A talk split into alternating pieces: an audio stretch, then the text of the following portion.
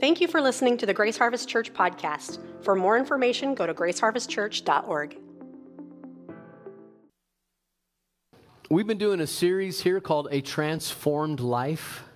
And today we're going to continue in that series. And my message is, is simply this Jesus equals a new creation and a new life.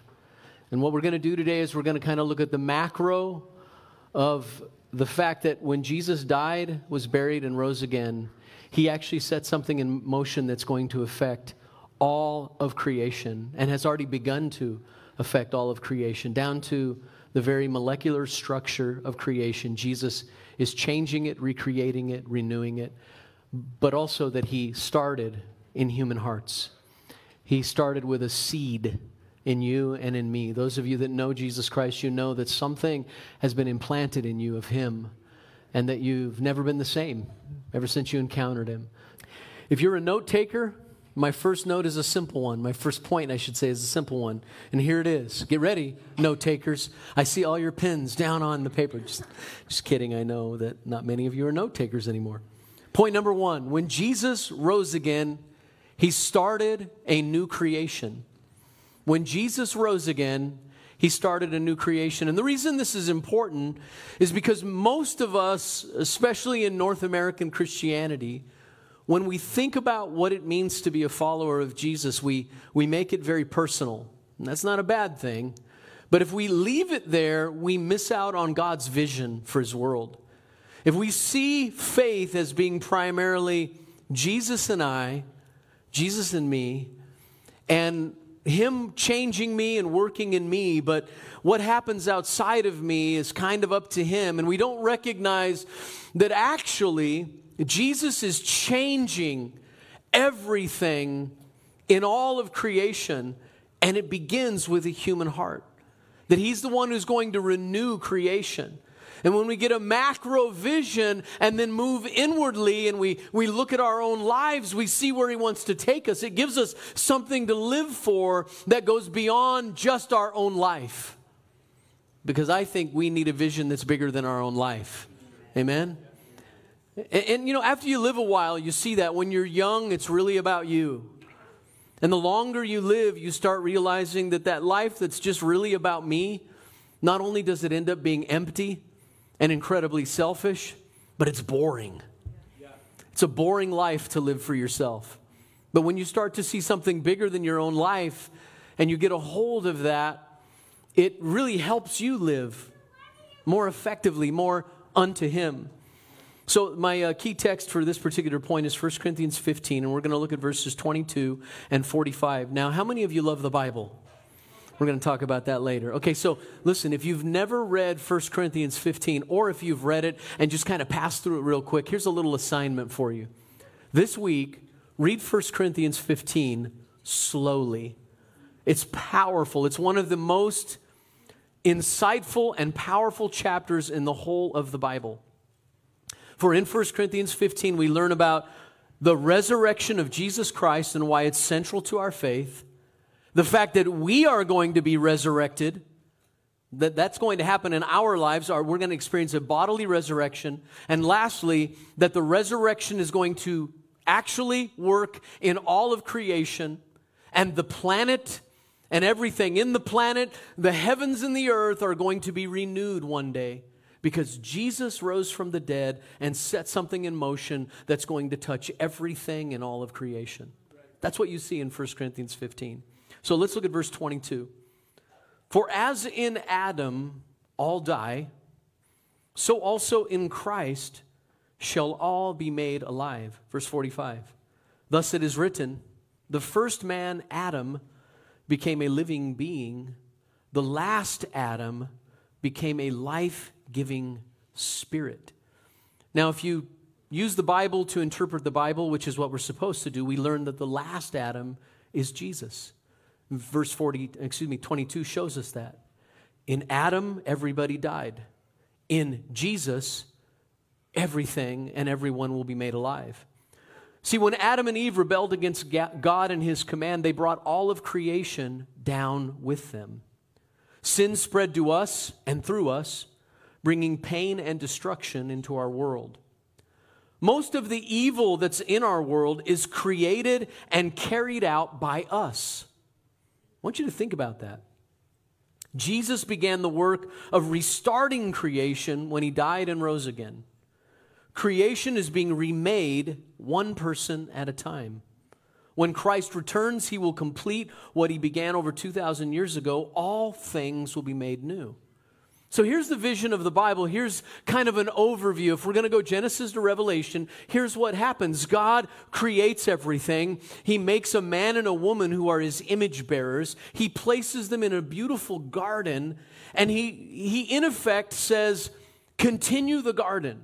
I've made you gardeners. I want you to expand it. I want you to grow it. I want you to fill the earth with the garden. I've given you everything you'll ever need. You have dominion. Everything that's in the air and on the earth and in the water, everything everywhere is under your dominion. Now go and make the earth a garden. Go and continue. I've made you gardeners. Do what I've created you to do. And then we know a serpent comes in, and what we call the fall happens. Adam and Eve disobey and they sin and, and they fall. But what's, what's really profound is when they fall, all of creation falls with them. The earth is cursed, it begins to groan and yearn for redemption.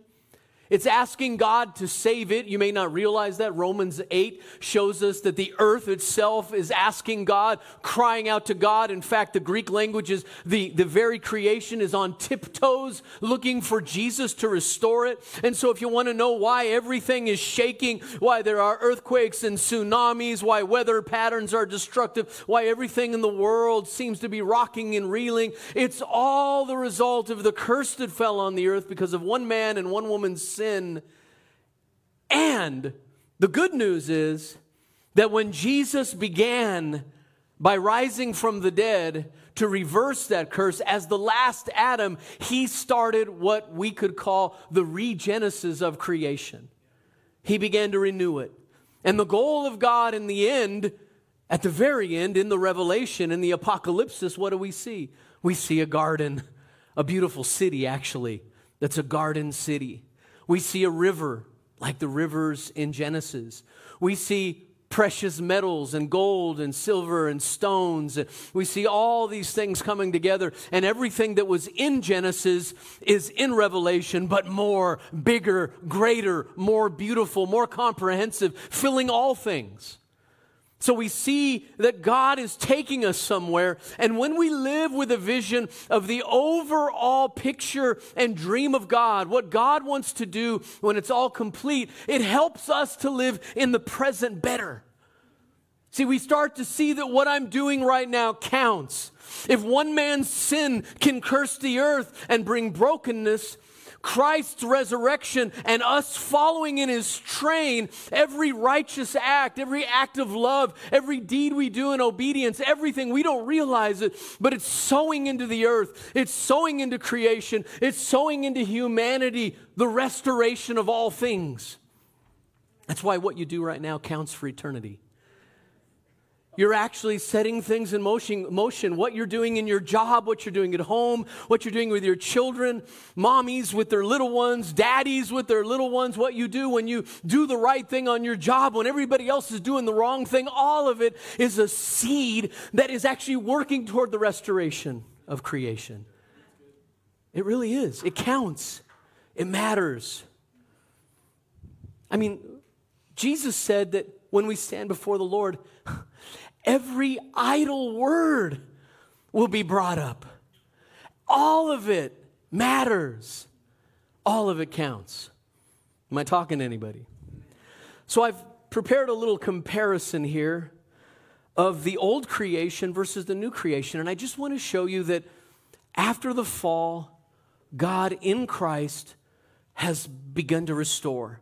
I want you to see the comparison. We're going to look at basically seven points side by side. And this is only my first point, by the way. So we will finish before Jesus comes back. I promise you. Okay. So in Genesis 2 and 3, we see this. We see, and, and then in, in the Gospels in the New Testament, Ma, uh, Matthew 28, Mark 16, Luke 24, and John 19 and 20. No, we're not going to read them all. I'm just going to give you an overview. But this is, I want you to see the comparison between, between the two creations the old creation, the new creation. Here's the old creation. The old creation had a place called the Garden of Eden, right? But Jesus comes out or is buried in a garden tomb. Have you ever correlated those things, put them together? Everything starts in a garden and they're expelled from the garden. In the new creation, it also started in a garden. Jesus was buried in a garden, in a tomb in that garden. Okay? And then Adam was formed and breathed into by God. Adam was, uh, I don't know if you ever noticed this before, but he was created outside of the garden. And you could say that Adam's middle name was Mud because basically God took some dirt. I don't know if he spit on it or used a little bit of the river water, but he formed and shaped a man. He breathed into him. He inflated him with the life of God and both the bios life that flows through our blood and the Zoe life of God that gives fellowship and connection to God went into him and placed him in a garden. And Adam was alive to God and alive to his world. Right? And then we see after Jesus rose from the dead, he was raised by, according to the scripture, the power of the Holy Spirit. And the Holy Spirit is always breath, life. So the Spirit l- brings Jesus back from death unto life out of a garden tomb. And then we see Adam and the woman are placed in the garden, and God calls them to be gardeners. And He wants that gardening to spread to creation. He wants them to beautify the world, to cultivate the world, to, to renew the world with all that He's given them. And then what happens with Jesus? Well, Jesus has an encounter right after He's raised from the dead with Mary Magdalene. And Mary Magdalene turns to Him and thinks He's a gardener because he is. He's the great gardener, and he's regardening the world. He's recreating the world. And then we continue. There's a serpent, this character, this Satan, and there's sin, and there's separation, and there's death, what we call the fall. Theologians call the fall. And then we, we see in Genesis 3 that God prophesies that the seed of the woman, that a child that will come from the woman will crush the seed of the serpent. And we know that when Jesus died on the cross and rose again, according to the New Testament, interpreting that text, that he crushed the power of Satan. Hebrews 2:14 and 15 says that through death he destroyed him who had the power of death. That is the devil. So we see over and over again whatever happened in the fall is renewed and reversed in the death, burial, and resurrection of Jesus. And then the earth is cursed.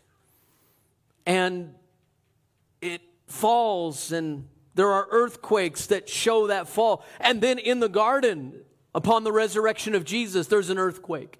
And this earthquake signals a change. Even the earth is saying, Yes, he's alive. The one who's come to redeem us, he's alive. And the earth seemed to almost live in a res- in, I mean, in, a, in an earthquake unto the resurrection of Jesus Christ. Because he's Lord not only of people, but Lord of the earth. He's the king of the earth. And then what happens? Adam and Eve are kicked out of the garden, and an angel Angels bar the way, flaming swords. You can't come back in here. You've left paradise. You can't stay there because sin has corrupted paradise if you stay there. You have to be removed. And now there's an empty tomb, and there's angels sitting in the tomb, and they're inviting people in. That's what happens after the resurrection. Peter and John and the women come to the tomb and they find some angels there. And Jesus is risen from the dead, and the angels are like, hey, come on into the garden tomb and let me show you that the place that used to be death is now life. The place we correlate to death has now become the place where new life issues from. And then we see in Genesis 2 and 3 that it begins with life and perfection and wholeness and shalom and beauty, and it ends with death and the fall and curses. But with Jesus, what begins with death and curses, he who hangs on a tree is cursed, ends with resurrection, life, and ascension to the right hand of the Father, ruling and reigning, and saying, The earth is my footstool, and I'm going to renew it, and I'm going to fix it, and everything broken is going to be brought back together, and everything crooked is going to be made straight, and every cursed molecule, every bit of breath, everything in creation that has taken on the attributes of the fall are going to begin to take on the attributes of resurrection life. And so when we see that, when we step back and we understand the big plan of God, we see that what he's doing in us counts. It matters. Amen? Let's continue this theme. Jesus, when he rose from the dead, he breathed new life into his creation. He started again, as I already said earlier, kind of the breathing of new life into that which was cursed and fallen. Look at John chapter 20, verses 19 through 23. It says, On the evening of that day, the first day of the week, very important language, the doors being locked where the disciples were for fear of the Jews, Jesus came and stood among them and said to them, Peace be with you. Why did he say that? Because he'd been crucified on a Roman cross. They'd watched him die, they'd watched him bleed out. They watched his face be ripped. They watched his face be beaten. They saw a crown of thorns put on his head and a reed smack that crown of thorns over and over again until it pierced his skull. He had bled out. He'd been beaten by a cat of nine tails whip. He was on that cross, a giant piece of meat bleeding out and dying. They'd watched it happen to him. They watched him breathe his last. They watched him say, Father, into your hands I commit my spirit. They watched it happen. They watched his body give up his last breath. They saw him taken from the cross and put into a borrowed tomb. They knew he was dead. They saw the tomb rolled in front of it. They knew he was dead, and now they were afraid. They were hiding. All of their hopes, all of their dreams, everything they'd ever thought about their future was dead now in the person of Jesus Christ. They had hitched their wagon to him, and now he was dead and it was over. And they're in a room hiding. And Jesus, with the doors locked, Jesus shows up. Now, I want you to think about that for a minute. Why are the first words out of Jesus' mouth, mouth peace be with you? Well, I'll tell you why. If you're sitting in a room afraid and you're expecting somebody to kick a door down, and all of a sudden, Jesus is there, he didn't come through the door, he just appeared. You're going to be like, ah! right? And then after you do that, he's going to be like, Peace. That's what happened. And when he said this, he showed them his hands and his side. So he's like, I'm real. I'm not a ghost. I want you to know that. Look. Remember, his hands were pierced by nails. My side, a Roman soldier, put a sword in there. I just want you to see it's really me. Then the disciples were glad when they saw the Lord. I, I love how the Bible is so understated. You know as well as I do, they were more than glad. Imagine the, emo- the emotions going on inside of them. Let's be real. On one hand, they're ready to cry. On the other hand, they're ready to laugh hysterically. They're like, Jesus. They're ruined. They don't know what to do. He's alive. And then Jesus said to them, and I want you to see this, this is really powerful. He said to them again, Peace be with you. Because they're like, ah, Jesus, so glad you're here. Yeah. And so he says, Peace. And then he says, As the Father has sent me, even so I am sending you. And when he had said this, he breathed on them and said to them, Receive the Holy Spirit. If you forgive the sins of any, they are forgiven them. If you withhold forgiveness for many, it is withheld. Now, this is profound.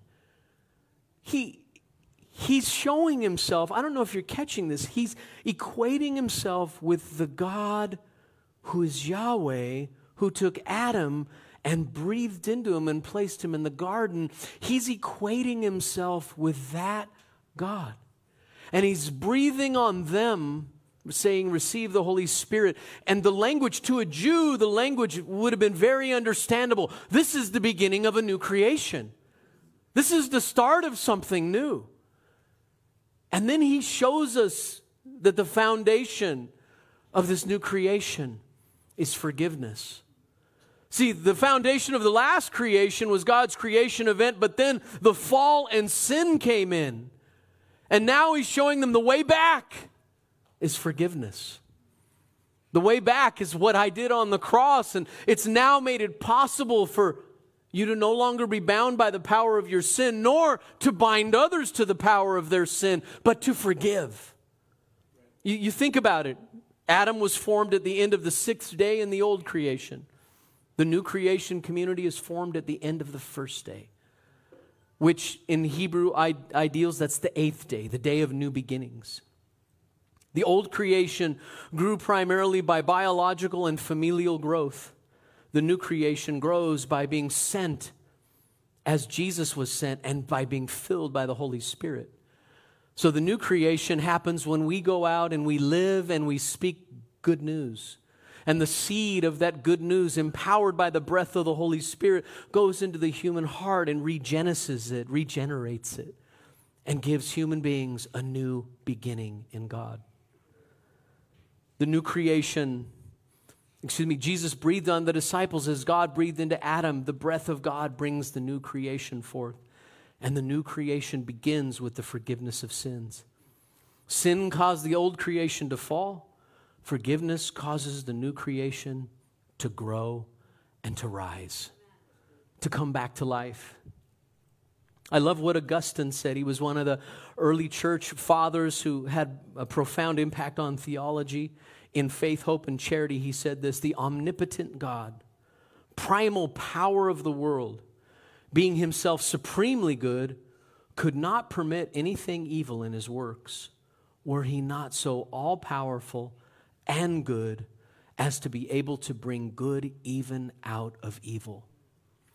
So, God knowing the risks of creating, knowing that when you give people free course, when you let people choose to love or not to love, to obey or not to obey, had already set things in motion, knowing the profound evil that would infect all of creation. He had already put things in motion, whereas the day will come when we will look back through time and we will see, He will show it to us. We will see that even the most twisted, perverted, and wicked things to ever happen on planet Earth or be done to us will have been taken and redeemed. God will find a way to put His hand into it and bring good out of evil and righteousness out of evil and make it beautiful.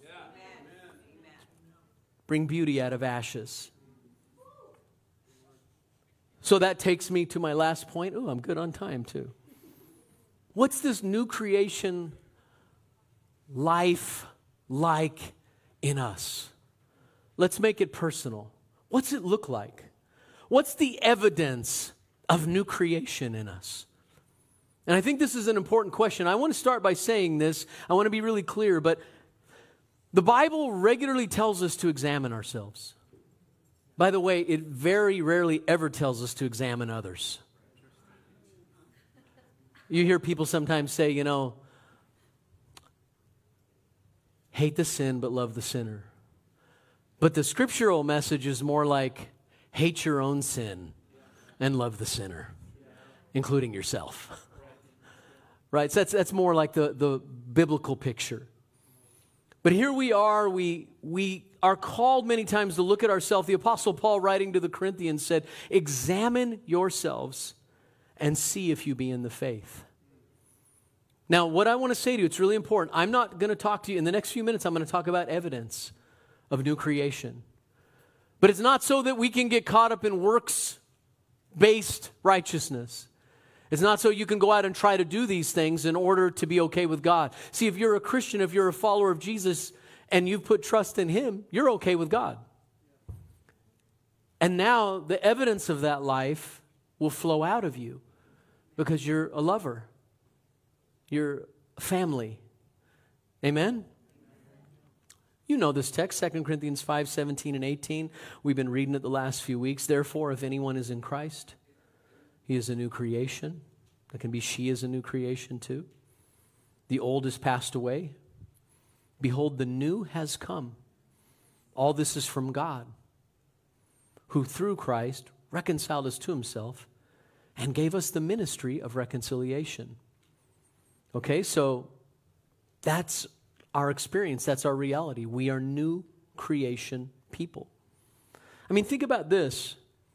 Lee Eclov shares this story. In January 2008, a story made the rounds about a 15 year old girl in Australia named Demi Lee Brennan.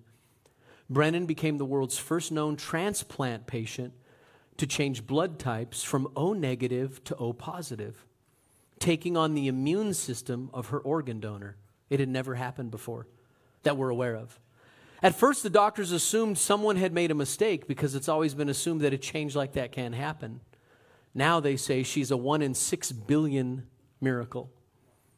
The blood stem cells in Brennan's new liver invaded her body's bone marrow, taking over her entire immune system. She now has an entirely different kind of blood, blood that welcomes life rather than carrying death. It's like my second chance at life, Brennan says. Something similar happens to us when we ask Jesus to save us. Even though he remains a human being like us, he has an entirely different kind of life than we do. He cannot die, and he lives with a new kind of organic glory that mortals simply don't have and couldn't contain. There's no mortality in him any longer. When we put our faith in Jesus, he gives us that life. So once again, there what's the evidence in your life of that new life? Because if you've put faith in Christ, something inside of you must have changed. It had to, or you didn't meet him. It was a fake conversion. If something hasn't changed, you don't know him. Something's got to change. Okay, so let's look at some of the evidences of that new creation. The first one is we become alive to God.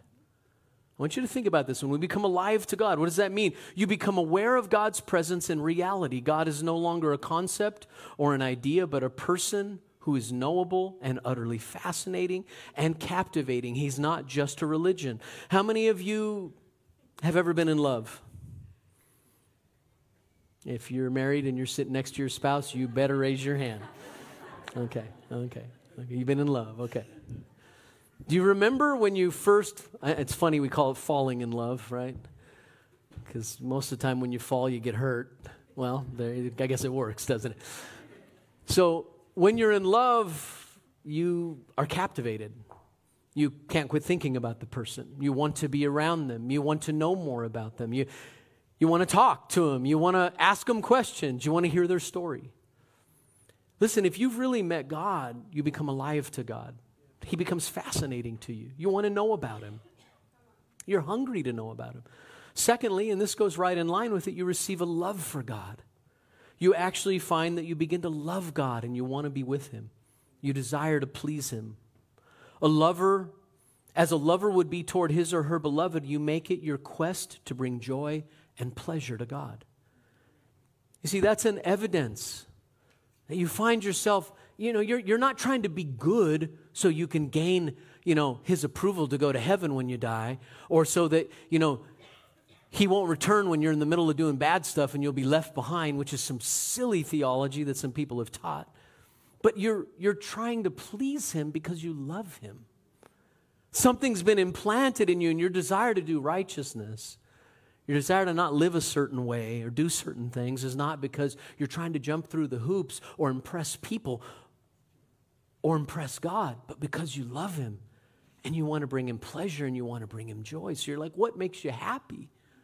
Because I love you. I look for lover's language in people. When they say they've met Christ or they're new in the church and I'm learning about them, I'm not trying to judge. You hear, hear my heart? I'm just trying to, I'm trying to find out do they, do they know the Lord? And if I don't hear the language of someone who's met a person and loves that person, but it's all about, you know, going to church or doing, being a good person or turning over a new leaf or trying to be self righteous or impressive, I, I, I'm, I'm finding myself going, Are you sure you met him? Are you sure you know him?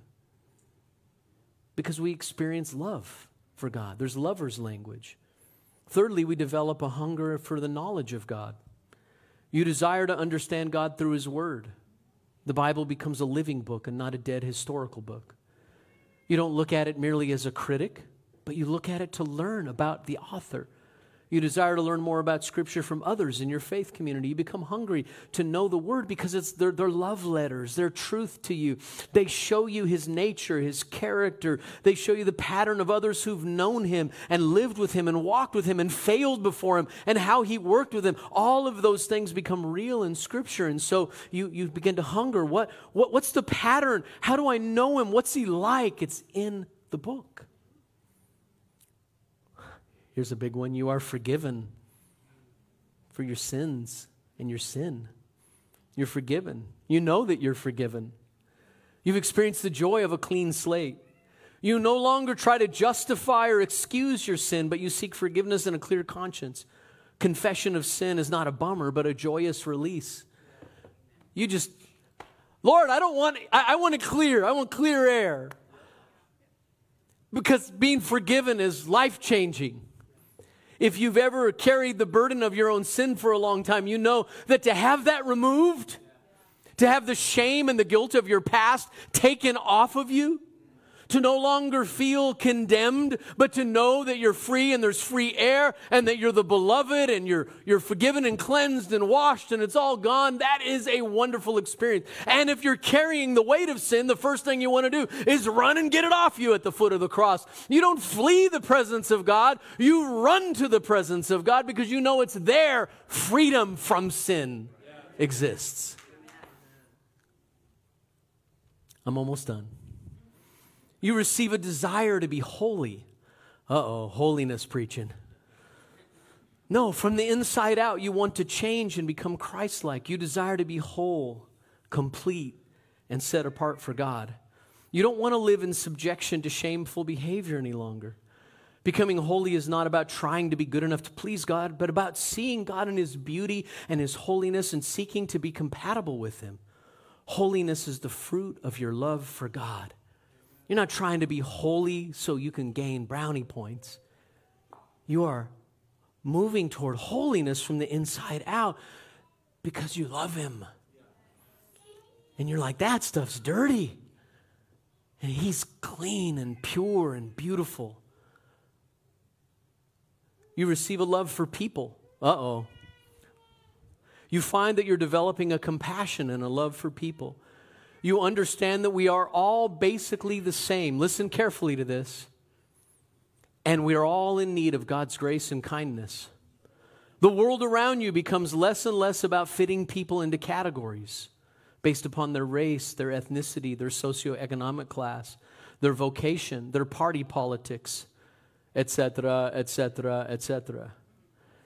It becomes more about the common need we all have for redemption, love, and grace.